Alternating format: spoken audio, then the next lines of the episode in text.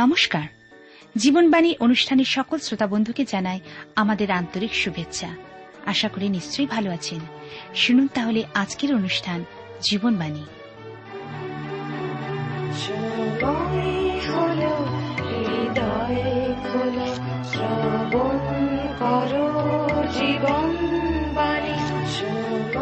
আমাদের জীবনে মনোনয়ন করতে হবে, আমরা ঈশ্বরের দিকে দৃষ্টিপাত করব না জগতের দিকে।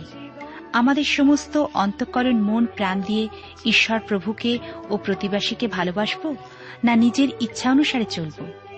ঈশ্বরের উপর নির্ভর জীবনের পথ জ্ঞাত করবে, কিন্তু নিজের ইচ্ছা শক্তি ও জগতের উপর নির্ভর হচ্ছে ক্ষণস্থায়ী এবং আনন্দজনক পথের নির্দেশ দেবে।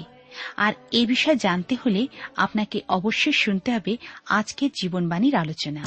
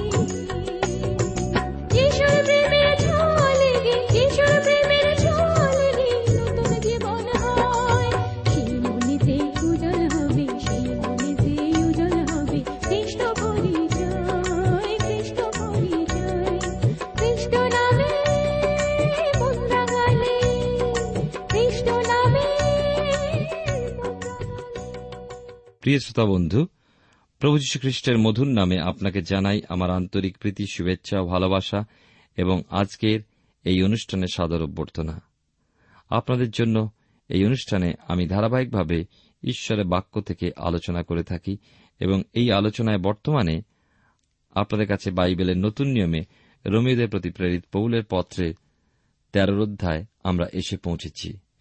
গত অনুষ্ঠানে আমরা 13 অধ্যায় 1 পদ থেকে আলোচনা করেছি এবং আমরা দেখেছি আমাদের কর্তৃপক্ষের প্রতি বশীভূত হওয়া প্রয়োজন, আমাদের যে সরকার তার প্রতি আমাদের আনুগত্য থাকা প্রয়োজন। খ্রিস্ট বিশ্বাসীর সে বিষয়ে কখনো দ্বিমত হওয়া উচিত নয়, কারণ ঈশ্বর সেই কথাই আমাদের শিখিয়েছেন, প্রত্যেক প্রাণী প্রাধান্যপ্রাপ্ত কর্তৃপক্ষদের বশীভূত হোক, কেননা ঈশ্বরের নিরূপণ ব্যতি রেখে কর্তৃত্ব হয় না, এবং যে সকল কর্তৃপক্ষ আছেন তাহারা ঈশ্বর নিযুক্ত, ঈশ্বরই সকলই নিয়ন্ত্রণ করেন।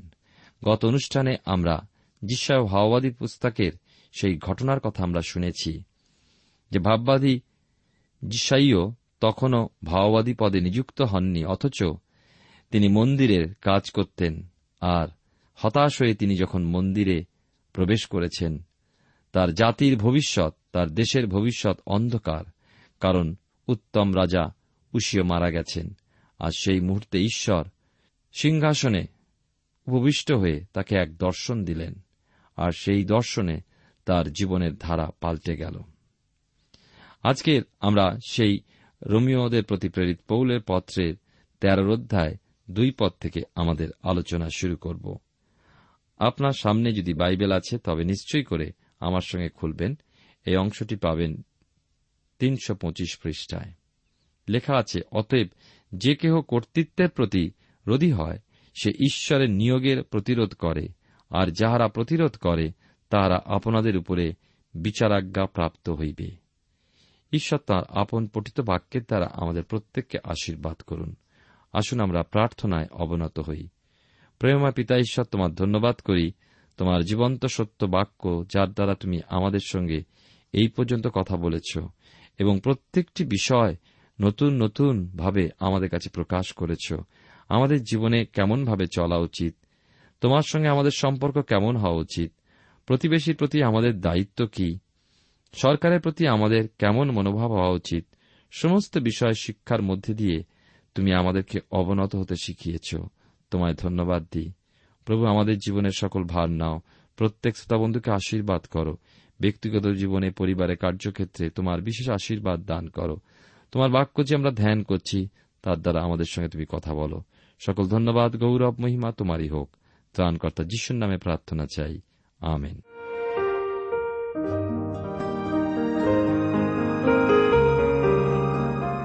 প্রিয় শ্রোতাবন্ধু, আমরা বাইবেলের নতুন নিয়মে রোমীদের প্রতি প্রেরিত পৌলের পত্রে 13 অধ্যায় থেকে আলোচনা করছি। 2 পদ আমি পাঠ করেছি। আমাদের মনে রাখতে হবে, পার্থিব এই কর্তৃত্বের কাছে, জগতের যারা কর্তৃত্বাধিকারী তাদের কাছে অনুগত বা বাধ্য না হওয়ার অর্থ ঈশ্বরের নিয়োগকে অস্বীকার করা। যারা এই কর্তৃত্বের প্রতিরোধ করে তারা কিন্তু বিচারের দায়ে পড়বে। 1 পদে উল্লেখিত নীতি, অর্থাৎ 13 অধ্যায় 1 পদে কথা বলছি, যে প্রশ্নগুলো উত্থাপন করে আমাদের কাছে, সেগুলোর উত্তর আমরা এর পরে 2 পদ থেকে পাই। এই পদগুলো সেই প্রতিরোধ করার অবস্থায় বিশ্বাসীকে বাধা প্রদান করে, যারা সরকারের পরিবর্তনার্থে বা কিছু উন্নতি প্রকল্পে, আমরা দেখি যে সরকারের বিরোধিতার পদক্ষেপ গ্রহণ করে। মনে রাখবেন, খ্রিস্ট বিশ্বাসীর উচিত সেই অবস্থা থেকে দূরবর্তী থাকা, সাবধান থাকা উচিত। যোহন বাপ্তাইজকে শিরচ্ছেদ করা হয়েছিল হেরোদের শাসনে, প্রভু যীশুকে ক্রুশারোপিত করা হয়েছিল পিলাতের অধীনে। যোহনের ভাই জাকবের বিষয়ে জানা যায় তাকে হেরোদের সময় হেরোদের তরবারির নিচে বধ করা হয়েছিল। আর সাধু পৌল রাজা নিরোর সময় মৃত্যুদণ্ডে দণ্ডিত হন। তবু সাধু পৌল বলছেন, যে কেউ কর্তৃত্বের প্রতিরোধী হয় সে ঈশ্বরের নিয়োগের প্রতিরোধ করে, আর যাহারা প্রতিরোধ করে তাহারা আপনাদের উপরে বিচারাজ্ঞা প্রাপ্ত হইবে। তাহলে খ্রিস্টীয় জীবন কখনো সরকারের উন্নতি বিধানে সরব হয়ে উঠতে পারে না। প্রত্যেকটি মানুষের ব্যক্তিগত জীবনে পরিত্রাণ লাভের উদ্দেশ্যে সুসমাচারই হল ঈশ্বরের শক্তি। সাধু পৌল নিজেই তো ভালোভাবে জানতেন যে রোমের কয়েদখানার আভ্যন্তরীণ অবস্থা কেমন, কিন্তু তবু তিনি কাউকে কোথাও সে বিষয়ে বলেননি। খ্রিস্টীয় পরিত্রাণার্থে ঈশ্বরের শক্তিরূপী সুসমাচারকে ব্যবহার করবে তার অবহিত সেই ভ্রষ্ট জাগতিকতায়, কিন্তু এই সরকারের পরিবর্তন করে পরিবেশকে নিয়ে আসার জন্য স্বেচ্ছায় পদক্ষেপ গ্রহণ করবেন না বা দলগতভাবে রাজনৈতিক বিরোধিতায় অংশগ্রহণ করবেন না। খ্রিস্টীয় সুসমাচারকে মুখ্য স্থানে রেখে দেশের আইন মেনে চলাই হল একজন খ্রিস্ট বিশ্বাসীর কর্তব্য, কারণ মন্দানুগামীরাই সরকারের ভয়ের কারণ।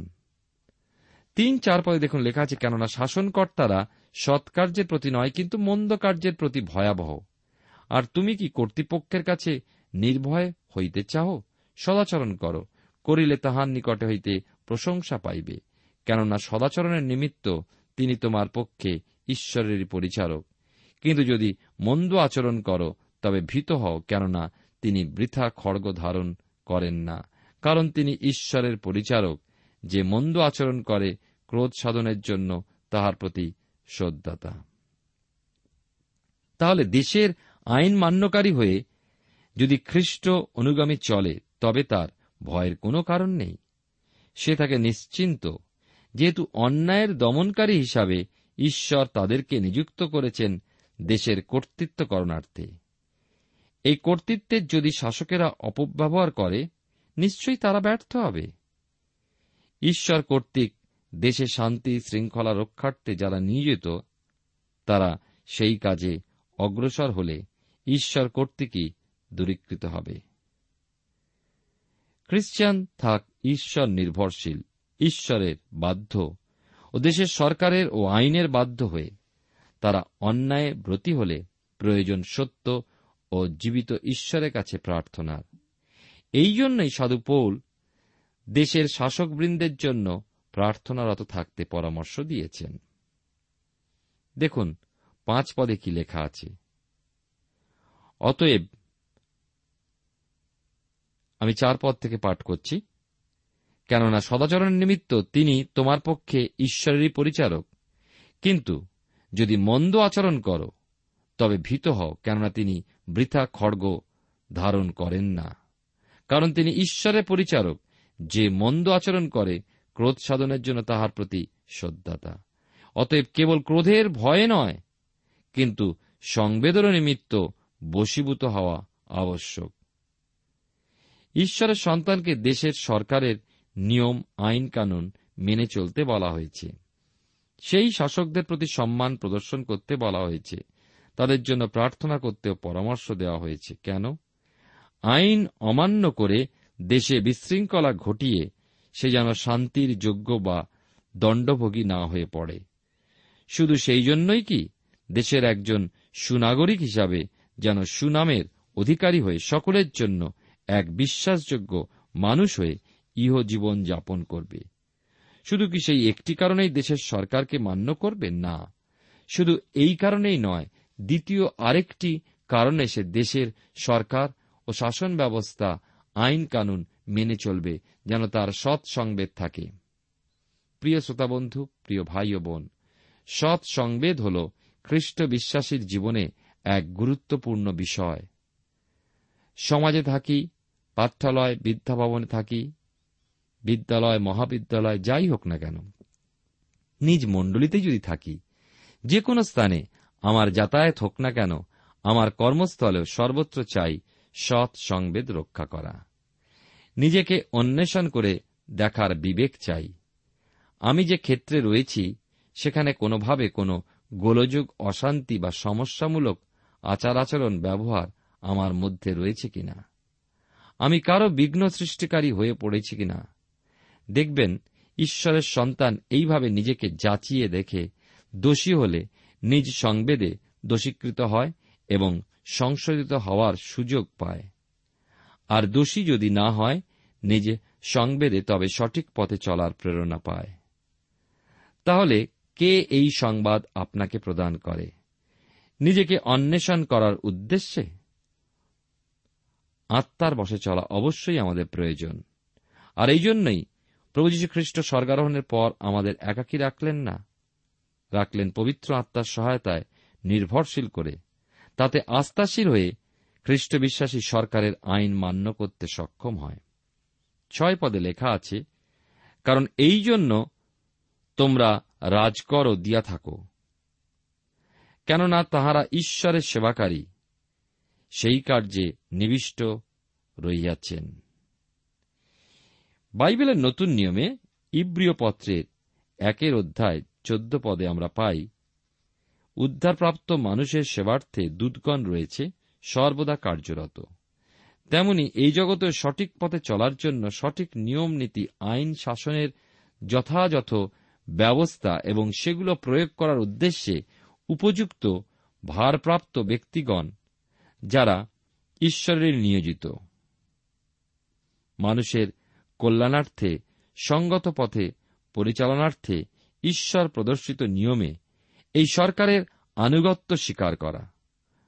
অতএব যদিও কোন ধর্মীয় কার্যকলাপ এই পন্থায় এবং এই সমস্ত কর্তৃত্বাধিকারীদের মধ্যে নেই, তথাপি তাদের সদুদ্দেশ্যে নিয়োজিত হওয়ায় দরুন রাজকর দেওয়া আমাদের বিধেয়। দেশে এই সদুদ্দেশ্যে কাজ করার হেতু তাদের প্রাপ্য আমাদের প্রদান করতেই হয়। উদ্দেশ্য যদি তারা যথাযথ পালন না করে, তার জন্য তাদের নিয়োগকর্তা ঈশ্বর তাদের ব্যবস্থা করবেন। কিন্তু নাগরিক হিসাবে আপনি আমি এই করসমূহ প্রদানে বাধ্য। প্রভু যীশু বলেছিলেন, কৈশরের যা তা কৈশরকে দিতে, আবার ঈশ্বরের যা তা ঈশ্বরকে দিতে।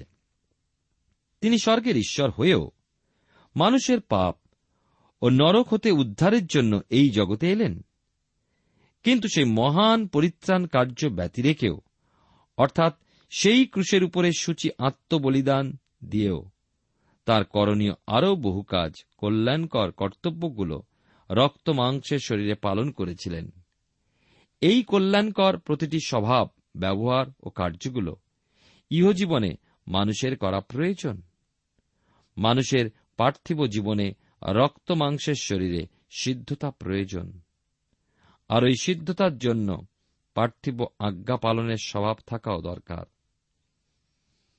সংসারে পিতামাতা, বিদ্যালয়ে শিক্ষক শিক্ষিকার, চাকরিস্থলে উচ্চ পদান্বিত ব্যক্তিদের নিয়মগুলো পালন করা কর্তব্য বই কি।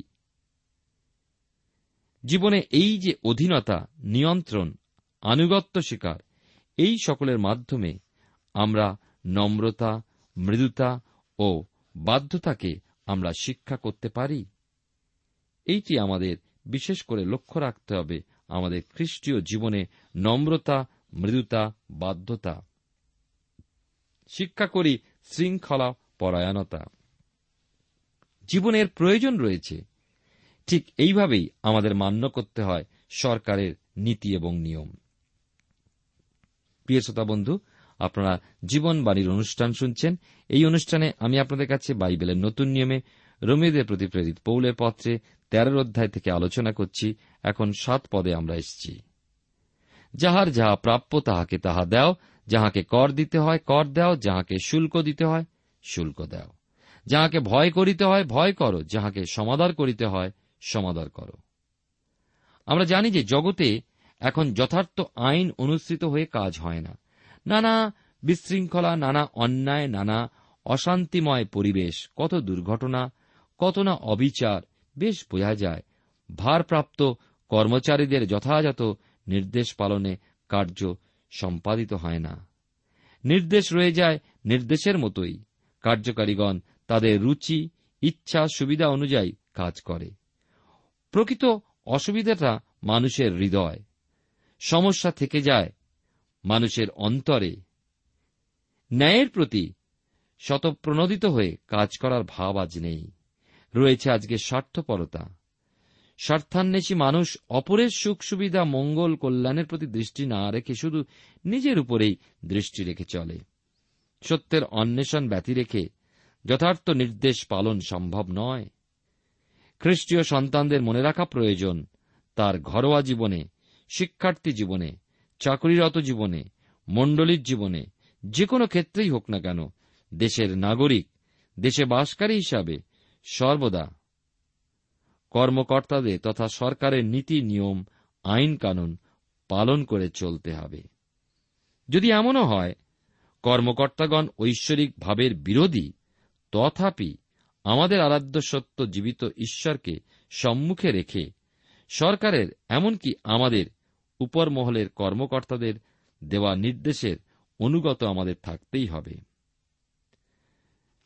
আমরা দেখি, যদিও খ্রিস্টীয় সন্তানদের প্রকৃত নাগরিকত্ব যদি আমরা বলি এই জগতে নয়, স্বর্গীয় স্থানে, তথাপি তাদের পার্থিব জীবনে, তাদের ইহজীবনে পার্থিব নাগরিকত্ব এবং সৎসংবেদ রক্ষা করে চলতে হবে। ঈশ্বরের সন্তান হিসাবে আমাদের সার্বিক সিদ্ধতা প্রয়োজন। এই জন্য দেশের প্রতি, সরকারের প্রতি আমাদের দায়িত্ব, কর্তব্য বিশেষ গুরুত্বপূর্ণ। তাদের প্রতি ভয় ও সমাদর রক্ষণীয়। এই জন্য আমাদের পবিত্র আত্মার বশে থাকা প্রয়োজন। প্রিয় শ্রোতা বন্ধু, প্রিয় ভাই ও বোন, পবিত্র বাইবেল শাস্ত্র ঈশ্বরের বাক্য ঈশ্বরের সন্তানদের পথ চলার নির্দেশ দেয়। তাই গীতরচক বলেছেন, যুবক কেমন করিয়া নিজ পথ বিশুদ্ধ করিবে, তোমার বাক্যানুসারে সাবধান হইয়াই করিবে। আরও লেখা আছে, আমাকে তোমার আজ্ঞাপথ ছাড়িয়া ঘুরিয়া বেড়াইতে দিও না, তোমার বচন আমি হৃদয়ের মধ্যে সঞ্চয় করিয়াছি, যেন তোমার বিরুদ্ধে পাপ না করি। আরো লেখা আছে, আমাকে তোমার বিধিকলাপ শিক্ষা দাও। আরো বলছেন গীতরচক, আমি তোমার বিধিকলাপ হর্ষিত হইব, তোমার বাক্য ভুলিয়া যাইব না। যদি এই আমাদের সংকল্প হয়, এই উদ্দেশ্য সহ যদি হয় পবিত্র আত্মার চালনায় পূর্ণ নির্ভর, পূর্ণ সমর্পণ, তবে ঈশ্বরের প্রীতিজনক হয়ে খ্রিস্টেতে রূপান্তরিত হওয়ার পথে সে অগ্রসর হতে পারে। এই পৃথিবী ঈশ্বরের সন্তানের পক্ষে এক পরীক্ষাস্থল। কিন্তু মনে রাখব, আগামী অনন্তকালীন পরিণাম মানুষের ইহজীবনের উপরে নির্ভর করছে। আর তাই প্রয়োজন এই ইহজীবনে তার বিভিন্ন ক্ষেত্রে সম্বন্ধকে সঠিক রাখা। আমরা আমাদের অধ্যয়নের মধ্যে এই জন্য ধীরে ধীরে লক্ষ্য করেছি ঈশ্বরের সঙ্গে তার সন্তানদের সম্বন্ধ কিরূপ হওয়া উচিত, কিরূপ পবিত্র আত্মার বরদানগুলির সঙ্গেও। ঈশ্বরের সন্তানের সম্বন্ধ কেমন হবে তার বিশ্বাসী বর্গের সঙ্গে, অথবা কেমনই বা হবে অবিশ্বাসীদের সঙ্গে। আবার দেখলাম সরকারের সঙ্গে ঈশ্বরের সন্তানের সম্বন্ধ কি হবে। এবারে দেখব তার প্রতিবেশীদের সঙ্গে সম্পর্ক কেমন হওয়া বাঞ্ছনীয় ঈশ্বরের দৃষ্টিভঙ্গিতে।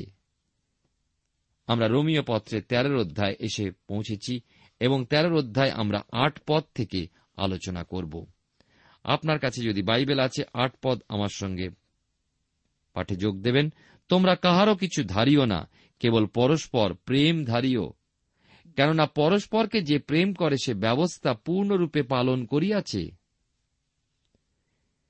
ঈশ্বরের সন্তান যেন কারো কাছে ঋণী না থাকে, এ বিষয়ে সতর্ক থাকতে হবে আমাদের। প্রিয় ভাই ও বোন, আপনি কি প্রতিবেশীর কাছে এক পেয়ালা চিনি ধার করেছেন? মনে করে দেখুন, অথবা টাকা, শীঘ্র তা ফিরিয়ে দিন। সংসার পালনের দায়িত্বের বোঝায় চিন্তিত আপনি, তাই সাময়িক চিন্তা মুক্তির জন্য কি কিছু অর্থ ধার করেছেন আপনার পরিচিত স্থানে? জিহোবা যিনি ঈশ্বর, যিনি সর্বস্ব যোগাবেন, যুগিয়ে থাকেন, নির্ভর করুন তাঁর উপরে। বিশ্বাস সহ মন খুলে তাকে জানান আপনার অভাব। তিনি তো রাজাদের রাজা, আপনার মুখের প্রার্থনা তিনি শুনতে ভালোবাসেন। তিনিই দেবেন আপনার যাচনার বিষয়। আপনিও শীঘ্র অপরের ধার শোধ করুন। ঋণের দায়ে খ্রিস্টীয় সন্তান যেন নিজেকে বেঁধে না রাখে, যেন সে বাঁধা থাকে প্রেমেতে। এ শুধু প্রতিবেশীর ক্ষেত্রেই নয়, কিন্তু অপর মানুষের সঙ্গে এই সম্পর্ক রক্ষা আমাদের করা চাই।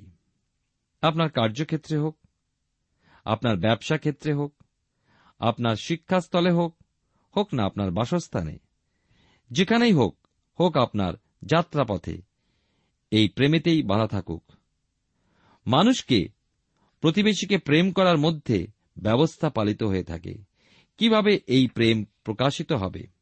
রোমীয় তার ১৩ অধ্যায় ৯ পদে লেখা আছে, কারণ ব্যভিচার করিও না, নরহত্যা করিও না, চুরি করিও না, লোভ করিও না, এবং আর যে কোনো আজ্ঞা থাকুক, সে সকল এই বচনে সংকলিত হইয়াছে, প্রতিবাসীকে আপনার মতো প্রেম করিও। ব্যভিচার করিও না ঈশ্বরের দৃষ্টিতে যে ধরনের প্রেম ব্যভিচার বলে গণিত, তা যেন ঈশ্বরের সন্তানের মধ্যে না পাওয়া যায়। সরল পবিত্র প্রেম ব্যতি রেখে ব্যভিচারজনিত আসক্তি কখনো প্রেমের সংজ্ঞা পায় না। ঈশ্বরের দৃষ্টিতে যা ন্যায্য তা চিরকাল ন্যায্য, তাঁর দৃষ্টিতে যা অন্যায় তা চিরকালের জন্য অন্যায়। ঈশ্বর কখনো মন পরিবর্তন করেন না, করেন না তাঁর দৃষ্টিভঙ্গি, তাঁর দৃষ্টিভঙ্গি কখনো বদলায় না। আপনি যদি মানুষকে যথার্থ প্রেম করেন, তবে তার গৃহস্থিত, তাঁর স্ত্রী, কন্যা, কারোর প্রতি আপনি ব্যভিচার করতে পারেন না। কারণ আমি ওই গৃহস্থিত, ওই পরিবারকে যথার্থ প্রেম করি, তাই তাদের প্রবঞ্চনা করতে বা তাদের অনিষ্ট করতে কখনোই পারেন না। পারেন তখনই যদি তাদের প্রতি আপনার যথার্থ প্রেম না থাকে, যদি নিজের মতো তাদের ভালোবাসতে না পারেন। নরহত্যা করিও না। মানুষকে গুলি করে বা ছুরিতে কুপিয়ে খুন করলেই শুধু হত্যা হয় না, তাকে হত্যা করা হয় যদি তার উন্নতিতে আপনার অন্তর জ্বালা হয়। যদি তার প্রতি আপনার ঈর্ষা অথবা কোনো কারণে অপ্রেম থেকে থাকে আপনার অন্তরে। বাইবেলের নতুন নিয়মে ধার্মিকতা পুরানো নিয়মে প্রদত্ত ঐশ্বরিক ব্যবস্থাগুলোকে বাতিল করে না, কিন্তু আরও সূক্ষ্মভাবে দেখায়। তাই ব্যবস্থা অনুযায়ী মানুষ পারে না সিদ্ধতায় পৌঁছাতে। ব্যবস্থা শুধু আপনার অপরাধকে অঙ্গুলি নির্দেশ করে। প্রকৃত সিদ্ধতা আসে তাঁর পূর্ণ অনুগমনে, যিনি আপনার জন্য সমস্ত পাপ নিজের মধ্যে বহন করত আত্মবলিদান দিলেন। পবিত্র নিষ্কলঙ্ক উৎসর্গীকরণের উদ্দেশ্যে হতমেষ হয়ে এলেন। একমাত্র স্বর্গের ঈশ্বর প্রভু যীশু ব্যতী রেখে এমন পবিত্র আর কেই বা আছে? সাধু পৌল আমাদেরকে তা স্মরণ করিয়ে দিচ্ছেন।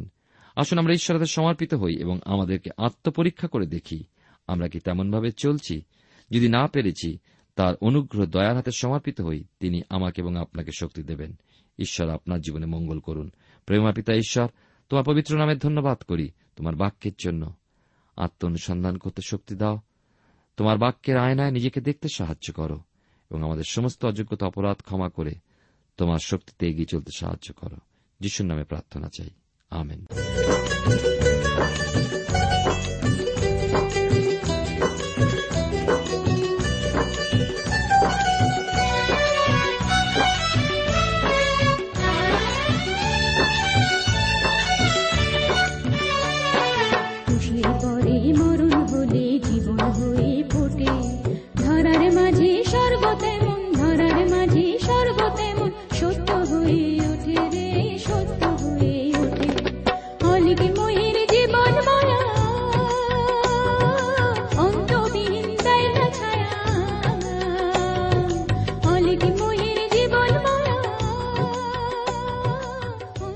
প্রিয় শ্রোতা বন্ধু, এতক্ষণ শুনলেন বাইবেল থেকে জীবনবাণীর আজকের আলোচনা। আমাদের অনুষ্ঠান কেমন লাগলো? যদি এই বিষয়ে আপনি আরো কিছু জানতে চান এবং আপনার যদি বাইবেল না থাকে, তাহলে বাইবেল ছাড়া এই অনুষ্ঠান আপনি কেমনভাবে বুঝতে পারছেন, আমাদের ঠিকানায় শীঘ্রই লিখে জানান। আমরা খুব খুশি হব যদি আপনি চিঠির সাহায্যে বা ফোনে, SMS এ অথবা ইমেলের সাহায্যে আমাদের সাথে যোগাযোগ করেন। আমাদের ঠিকানা হল Jibanbani, TWR India, post box নম্বর 16925, কলকাতা 7,34,000। আবার বলছি, Jibanbani, TWR India, post box নম্বর 16925, কলকাতা 7,00,034। আমাদের ইমেলের ঠিকানা হল bengali@radio882.com। আবার বলছি, bengali@radio882.com। আমাদের ফোন নম্বর 24380045, 24380045, এবং আমাদের মোবাইল নাম্বারটা লিখে নিন 9433497235। আবার বলছি 9433497235। আজকের সময় এখানেই শেষ, বিদায় নিচ্ছি, নমস্কার।